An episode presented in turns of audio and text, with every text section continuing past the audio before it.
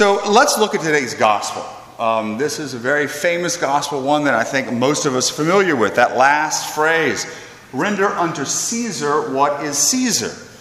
And so, most of the time, I'm sure, if we're hearing homilies or we study this, there's sort of a reflection on what it means to be a citizen, what it means to give back to the government, to participate. And this is all very valid and necessary. But as I was sort of contemplating this gospel, the first thing that I thought about was the second part of Jesus' phrase of what does it mean to repay to God what is God's? We understand that giving taxes is what we pay back to Caesar, but what do we pay back to God? But instead of sort of looking at that, I want to look at a deeper question of how we might, as Christians or Catholics, approach that question of what we owe to God.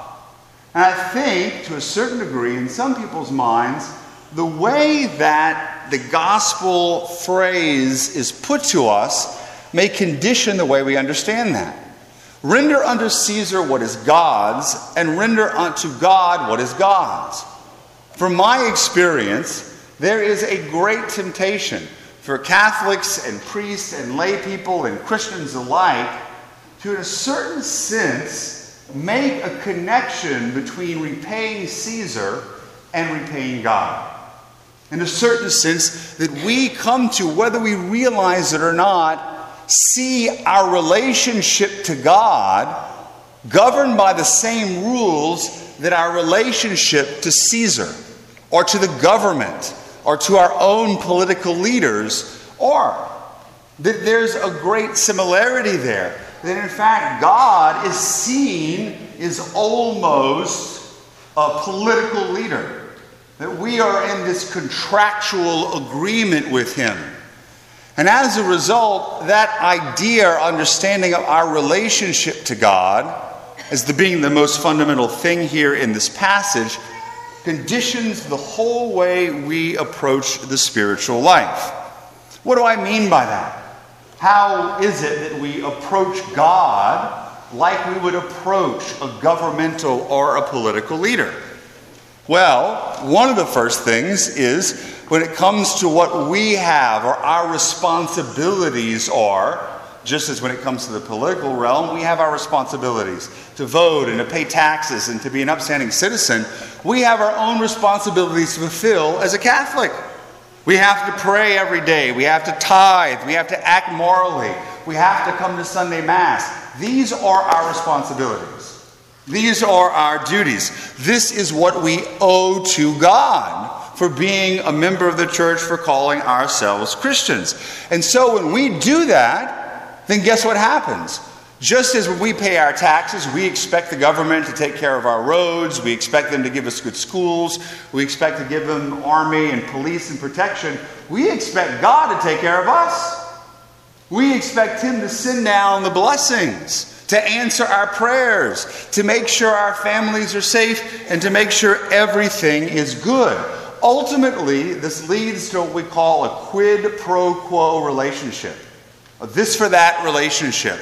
I give God what I owe him, and therefore, because we have this contractual agreement, because we are sort of on the same page here, he's going to give back to me.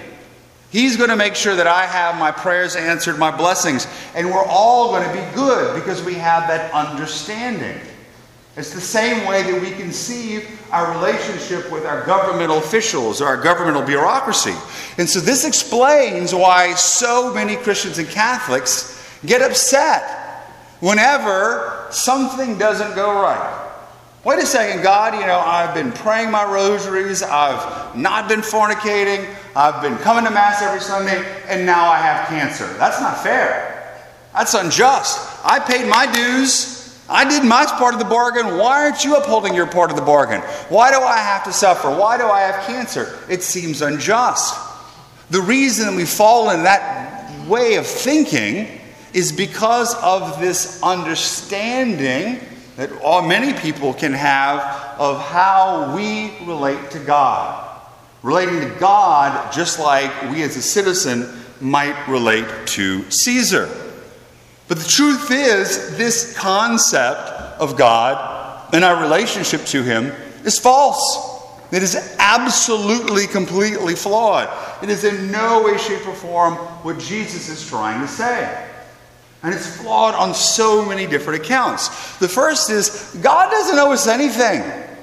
Caesar owes his subjects certain things because he is the leader. Our political leaders owe us certain things because we elected them in there. God doesn't owe us anything. He doesn't say, Oh, well, look, Father, you prayed three rosaries today. I better send you some blessings. He doesn't owe us anything.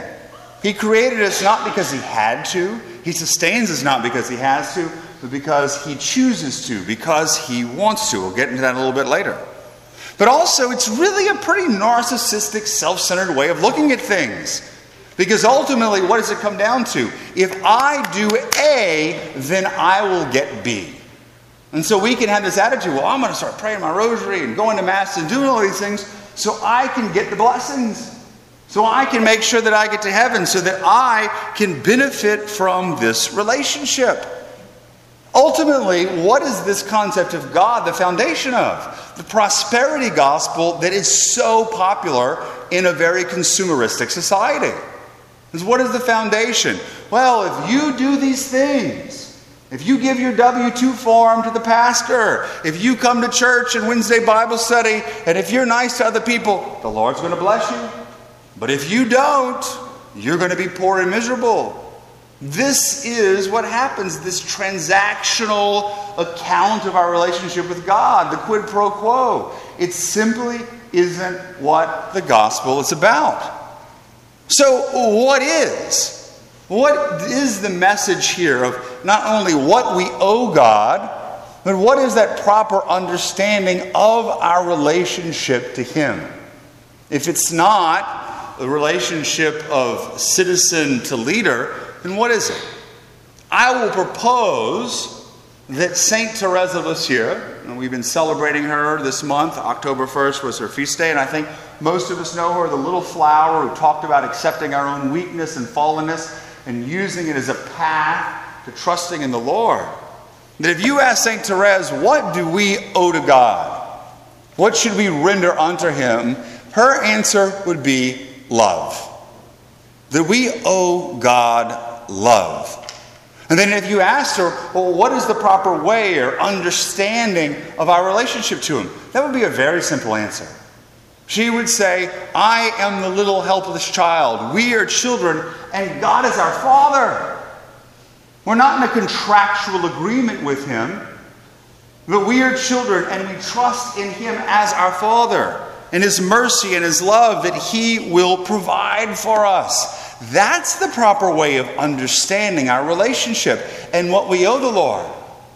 Because the child is not there interested in saying, Well, I have to fulfill my obligations to my father, or else he's not going to feed me, or else he's not going to give me blessings. Also, there's no idea from the child saying, Well, I'm in this relationship with dad for what I can get out of it. Maybe when you're a teenager, you can fall into that idea, but that's a whole different story. The reality is that you love the Father and you trust the Father. You're not in it to see what you can get out of it. What dad can provide for me? And so, if all of a sudden something doesn't happen or turn the way you want it to happen, the loving child, the truly loving child, is not going to feel cheated, but to understand that no matter what happens, the Father is there to provide for them. It changes the way we look at our relationship with God. It's one not governed by obligation and contract anymore, but instead one governed by generosity and trust that the Father will provide. Not because He has to, but because He wants to, because He loves us. And then when we give back to Him, it's not because there's some checklist we have to follow and He's going to give back to us, but because we love Him and knows that He loves us. And so, this type of attitude, this understanding of what we owe to God in our relationship with Him, transforms the way we live the faith. Because the risk, and this is the real issue, of living out that concept of God is sort of the political leader, and then we're in this contractual quid pro quo agreement with Him.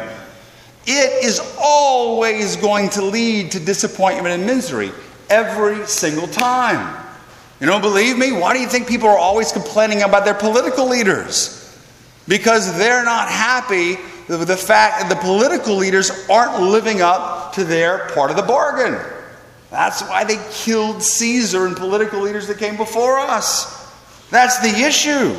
If it's a quid pro quo, you're always going to be disappointed because there's a lack of trust inherent in a contract. If I trust you and I love you, I don't need a contract with you because I know you are going to be fair to me. But if it's a quid pro quo thing and we have a contract with God, inherently it shows we don't trust Him. That we need this contract for Him to fulfill His part of the bargain and for us to fulfill our part of the bargain with Him. It can also lead us to strive for the minimum. Something I've talked about before in other homilies. If it's only about fulfilling obligations and duties, then we're going to strive for the minimum. Really, in today's gospel, whenever it talks about paying taxes, how many of us, when April 15th comes along and says, you know, I really love my country, I don't think we should burn the flags, I'm going to give 10 extra percent to Uncle Sam?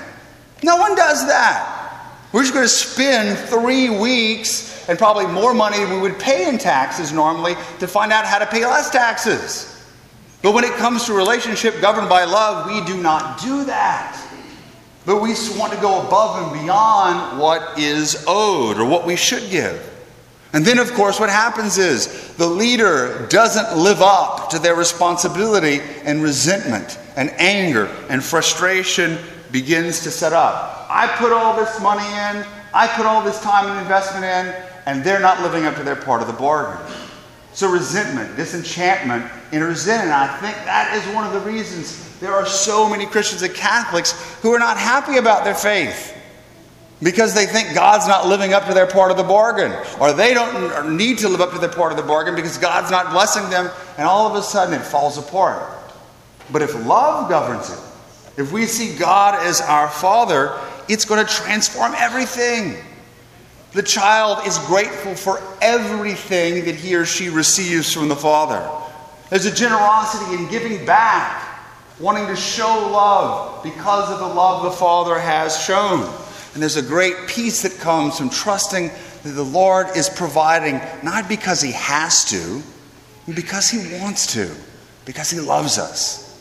And so that is the message that I think we can take away from the gospel by examining our own hearts, because all of us fall into that false understanding of our relationship with God. We pray, maybe through the intercession of St. Therese, that our hearts can change, that we can come to understand God as our loving Father, not in a relationship with Him governed by quid pro quo or contract.